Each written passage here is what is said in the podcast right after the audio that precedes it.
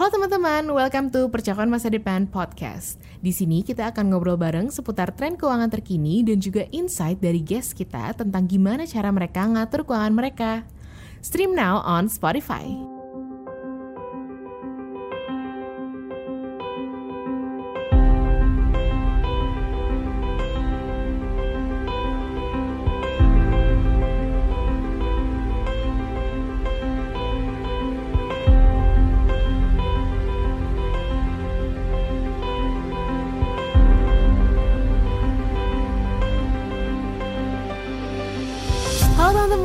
Ketemu lagi bareng gue Nadine di podcast Percakapan Masa Depan by ICDX.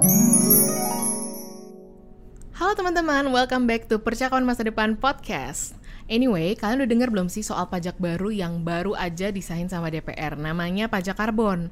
Gue sering lihat sih di berita-berita dan juga di beberapa Instagram advokasi yang gue follow dan di media-media juga, itu su- mereka suka bikin webinar atau Instagram live yang ngebahas si pajak karbon ini.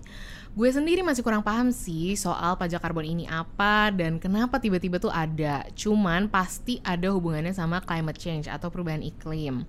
That's why di episode kali ini gue undang salah satu temen gue yang juga lagi ngerjain project terkait karbon, Zulfal Faradis. Halo Mbak Nadine. Halo. Wah, lama gak ketemu nih. Iya, wah. Walaupun satu kantor banget. tapi beda, beda lantai ya nih Mbak ya. Iya, beda lantai. Jarang Jadi ketemu. uh, uh, dan punya kesibukan masing-masing Iya. nih. Kebetulan Mas Zulfal ini uh, lagi ngerjainnya uh, terkait dengan si pak karbon termasuk pajak karbon. Jadi uh, pasti udah tahu dong terkait pajak karbon ini. Itu boleh nggak sih dijelasin dikit gitu buat teman-teman? Ya, jadi memang pajak karbon ini salah satu instrumen eh, yang dikeluarin pemerintah ya. Jadi eh, selain instrumen pajak karbon ini ada namanya perdagangan karbon. Jadi eh, pemerintah ini lagi mengemas eh, yang namanya nilai ekonomi karbon. Nah, nilai ekonomi karbon ini nanti di dalamnya itu ada beberapa instrumen. Nah, eh, salah satu yang pajak karbon. Pajak Oh, karbon ini nantinya akan dikenakan ke sektor-sektor yang mengeluarkan emisi nih. Jadi nantinya eh, pemerintah akan apa ya? Akan mendorong eh, sektor-sektor ini agar eh, memperbarui atau mengganti teknologi yang lebih ramah lingkungan agar nantinya eh, bisa lebih mengatasi perubahan iklim. Hmm, nah, tapi sih. awalnya sendiri nih kenapa ada kan tadi sempat disebutin pajak karbon ini tuh bagian dari eh, ada perdagangan karbon. Nah, boleh dijelasin nggak sih si perdagangan karbon ini apa dan asalnya tuh dari, dari mana? Karena eh, aku yakin seperti aku juga gitu ya, teman-teman yang lain juga eh, belum paham nih perdagangan karbon tuh apa? Apakah asapnya? Karena kalau karbon kan bentuknya asap gitu ya, emisi karbon gitu. Oke, jadi memang sebelum beranjak ke perdagangan karbon, eh, kita coba flashback eh, ke belakang di tahun 2015 ini ada namanya Paris Agreement. Jadi Hmm, perjanjian? Paris ini mengikat eh, 197 negara. Jadi nan- eh, mereka ini berkomitmen untuk Mhm. eh, menurunkan atau menurun- menurunkan target emisinya di tahun 2030. Jadi Paris Agreement ini dimulai eh, di tahun 2020 dan nanti eh, di tahun 2030 akan dievaluasi apakah negara-negara yang terlibat eh, sesuai dengan target masing-masing. Nah, eh, di dalam perjanjian Paris tersebut sebenarnya eh, disebutkan secara general yaitu instrumen-instrumen apa yang bisa digunakan di beberapa negara untuk mengatasi perubahan iklim. Nah, di Indonesia sendiri ini tadi udah disebutkan itu ada pajak karbon dan perdagangan karbon. Nah, sebenarnya apa sih perdagangan karbon? Sebenarnya perdagangan karbon ini eh, nanti yang dijual yaitu hak atas mengeluarkan emisi dan menurunkan emisi. Jadi di perdagangan karbon nanti akan dibagi lagi menjadi dua pasar nih. Jadi ada yang pasar mandatory at- dan juga pasar voluntary. Oh ya, apa aja tuh? Itu Nah, apa tuh gimana lagi? Kalau pasar eh, mandatory itu nanti biasa dikenalnya dengan eh, mekanisme perdagangan emisi atau biasa kita kenal mungkin eh, kalau teman-teman dengar cap and trade. Jadi nanti perusahaan-perusahaan atau sektor-sektor atau pabrik-pabrik yang mengeluarkan emisi nanti akan diberi kuota oleh pemerintah. Misalnya nih pabrik A dan pabrik B diberi kuota sama pemerintah 100 ton mengeluarkan emisi dalam sebulan. Nah, nanti kalau misalnya pabrik A ini sudah sebulan lewat, ternyata pabrik A uh, ngelebihi batas yang ditentukan oleh pemerintah nih. Misal lebih dari 100 ton. Let's say kita ambil contoh 120. Mhm. Dia kelebihin nih 20 ton. Nah, di sisi lain eh, pabrik B ini eh, malah eh, kurang dari batas yang ditentukan oleh pemerintah yaitu eh, kita ambil contoh 80 ton. Nah, dia masih sisa 20 ton nih. Mm, kuota dari iya, kuotanya itu kuotanya ya. itu. Nah, kuotanya itu bisa dijual ke pabrik A tersebut untuk menutupi eh, kelebihan yang tadi dikeluarkan oleh eh, pabrik A. Hmm, Jadi eh, saling menutupi mana yang eh, surplus dan mana yang defisit. Jadi dari eh, perdagangan itu nanti juga pabrik-pabrik atau sektor-sektor yang melakukan emisi akan berpikir bagaimana caranya mereka akan bertransformasi ke teknologi yang lebih ramah lingkungan agar nanti tidak melebihi eh, batas yang di apa tentukan oleh pemerintah. Oh, jadi kalau misalnya gue ibaratin nih ya, kalau si pasar yang mandatory ini itu kayak kita ngisi eh, saldo e-wallet gitu ya, nggak saldo e-wallet, terus habis gitu eh, apa namanya ada sekian tokennya nih gitu, se- sekian token, terus eh, pas nanti kita udah pakai buat beli apa, buat beli apa, buat beli apa, dan kayak kita kurang nih, kita beli makanan macam-macam gitu, kita ngutang dan kita harus eh, bayar lagi nih, bayarnya dengan top up si uh, saldo e-walletnya itu. Dan kebetulan ada temen yang punya uh, saldo e-walletnya jadi bisa transfer ke kita gitu gitulah ya mungkin kurang lebih. Nah terus tadi kan disebutin juga tuh ada pasar voluntary. Nah kalau voluntary tuh gimana tuh bedanya? Nah, kalau voluntary ini lebih skemanya fleksibel ya Mbak Nadine ya. Jadi eh pasar voluntary ini biasanya eh, bisa disebut dengan offset emisi atau eh, offset emisi ini berasal dari kredit karbon yang dihasilkan dari proyek-proyek eh, penurunan emisi karbon nih. Nah, kebetulan di Indonesia ini eh, proyek-proyek penurunan emisi karbon di sektor kehutanan itu sangat gede resortnya. Jadi mungkin kalau baca berita eh, terkait eh, perdagangan karbon, terutama di offset emisi, ini memang eh, para menteri ini bilang Indonesia super power di offset emisinya karena punya hutan yang sangat luas. Nah, nantinya hutan ini akan eh, mengoffset perusahaan-perusahaan yang mengeluarkan emisi eh, lebih eh, jadi secara sukarela misalnya eh, ambil contoh eh, misal Volkswagen ya atau misal Shell lah. Dia eh, perusahaan penghasil emisi tetapi secara sukarela dia akan membeli kredit karbon dari proyek-proyek penurunan emisi tersebut. Jadi eh, istilahnya si perusahaan tersebut eh, akan mengoffset atau mengimbangi emisi yang dia keluarkan dengan membeli eh, proyek-proyek eh, penurunan emisi atau istilahnya mencuci dosanya mereka lah dengan membeli eh, kredit karbon dari proyek-proyek jadi penurunan kayak emisi. nyimbangin gitu Betul, ya Jadi aku keluarin emisi Betul.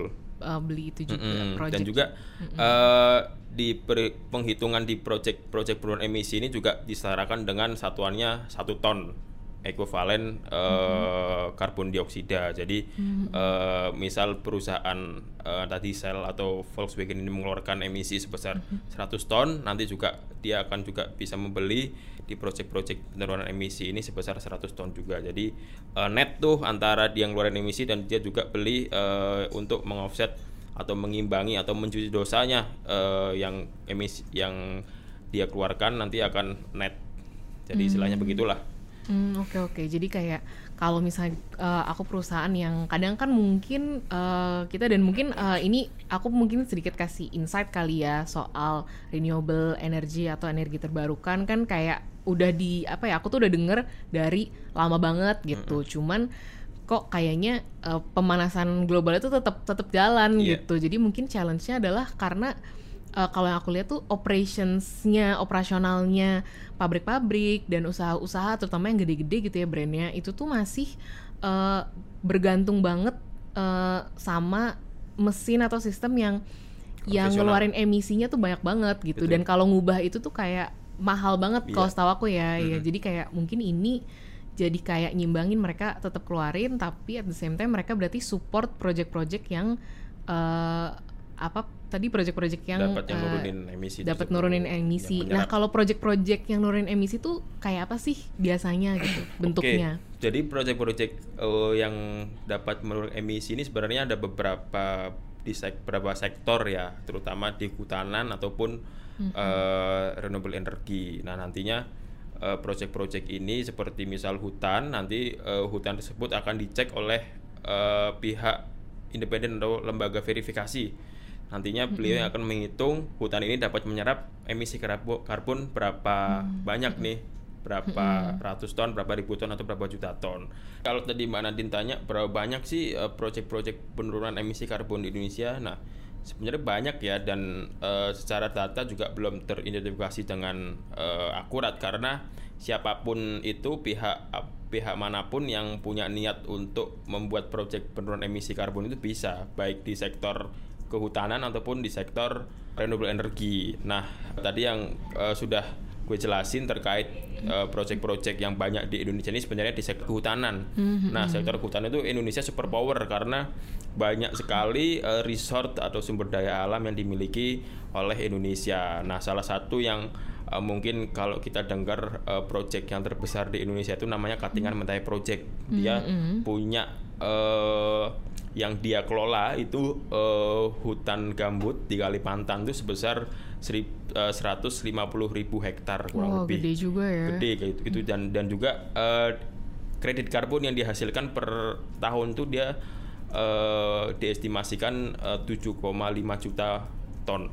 Kalau dia klaim tuh luasnya itu lebih dua kali lipat dari kota New York jadi kalau kita bayangin gede banget tuh Iya iya iya. Ya, kita kita banget. Indonesia cukup bangga punya proyek-proyek seperti itu ya karena di global itu kita juga bisa berperan penting untuk menurunkan emisi eh, negara-negara lain lewat kredit karbon kita.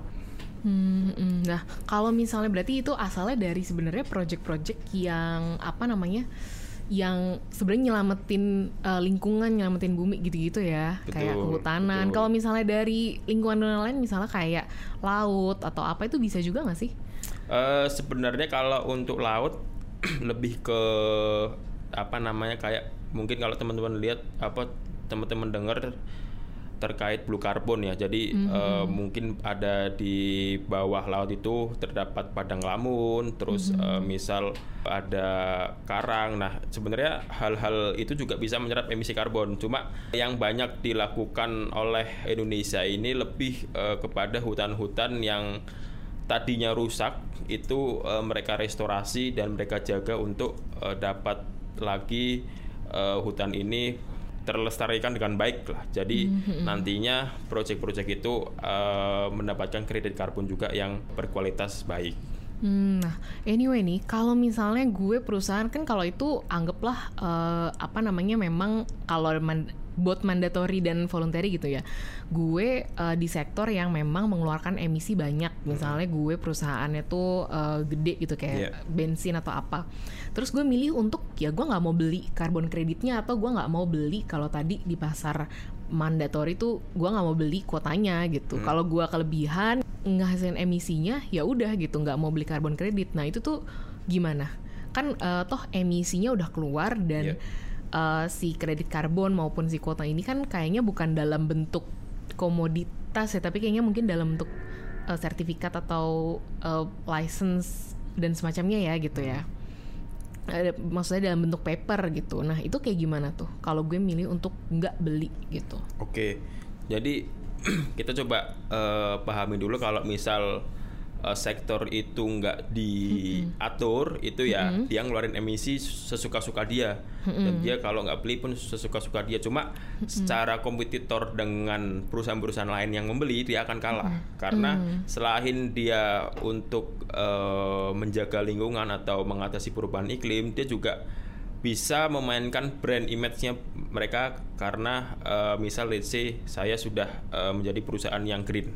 Karena udah eh, misal eh, kita anggap eh, net carbon atau carbon neutral lah. Dia bisa eh, pakai PR PR tersebut untuk eh, apa ya lebih men- manuver pemasaran pemasaran produk dia. Jadi dengan adanya kontribusi dia ke proyek-proyek yang ramah lingkungan. Mungkin sih lebih ke situ ya. Oh, Oke, jadi kayak eh, sebenarnya lebih karena eh, kompetitif aja Iya, gitu ya betul. sisi kompetitifnya gitu. Betul. Karena emang emang sih eh, apa namanya gue juga ngelihat kalau akhir-akhir ini tuh perusahaan-perusahaan bahkan kayak yang uh, ride hailing app gitu-gitu kan yang kita udah tau lah gitu apa yang hijau-hijau itu itu tuh banyak yang udah um, apa namanya uh, berkomitmen untuk carbon neutral dan lain-lain dan kayak uh, mau mengurangi emisinya gitu-gitu jadi go green tuh selain itu baik buat bumi uh, it's also good for publication juga betul, gitu betul. ya. Jadi dan, kayak win-win lah. kalau kita lihat sekarang memang perusahaan-perusahaan sekarang yang misal eh, udah bertransformasi dari eh, plastik ya ke apa lebih ke kertas ya kalau buat apa namanya kantong ya. Dan itu eh, respon positif banget tuh. Eh, secara kalau gue lihat itu lebih memilih eh, pakai yang kertas karena apa namanya kalau ngelihat terus plastik dibuang gitu kan sus sayang. lama lah Ah, itunya iya, apa iya, iya. bisa menyatu dengan tanah Tapi anyway nih, perdagangan karbon ini tuh eh, apa sih dampaknya, eh, apa sih impactnya gitu buat Indonesia Eh, selain ya bakal eh, mencegah pemanasan global juga gitu. Oke, kalau ngomongin impact perdagangan karbon sebenarnya banyak ya, eh, terutama buat perekonomian. Jadi kalau misal perubahan iklim ini mengancam terus, perekonomian akan juga lesu.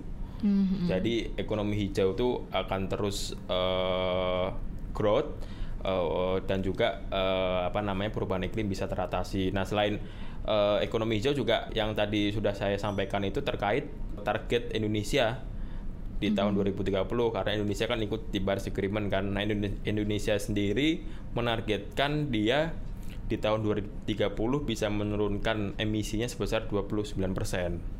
Nah, itu tuh jadi eh, perdagangan karbon itu bisa mencapai target Indonesia di tahun 2030 sebesar 29% dan juga akan berimpact juga ke perekonomian. Jadi semakin baik perubahan iklim ini bisa diatasi, perekonomian akan membaik.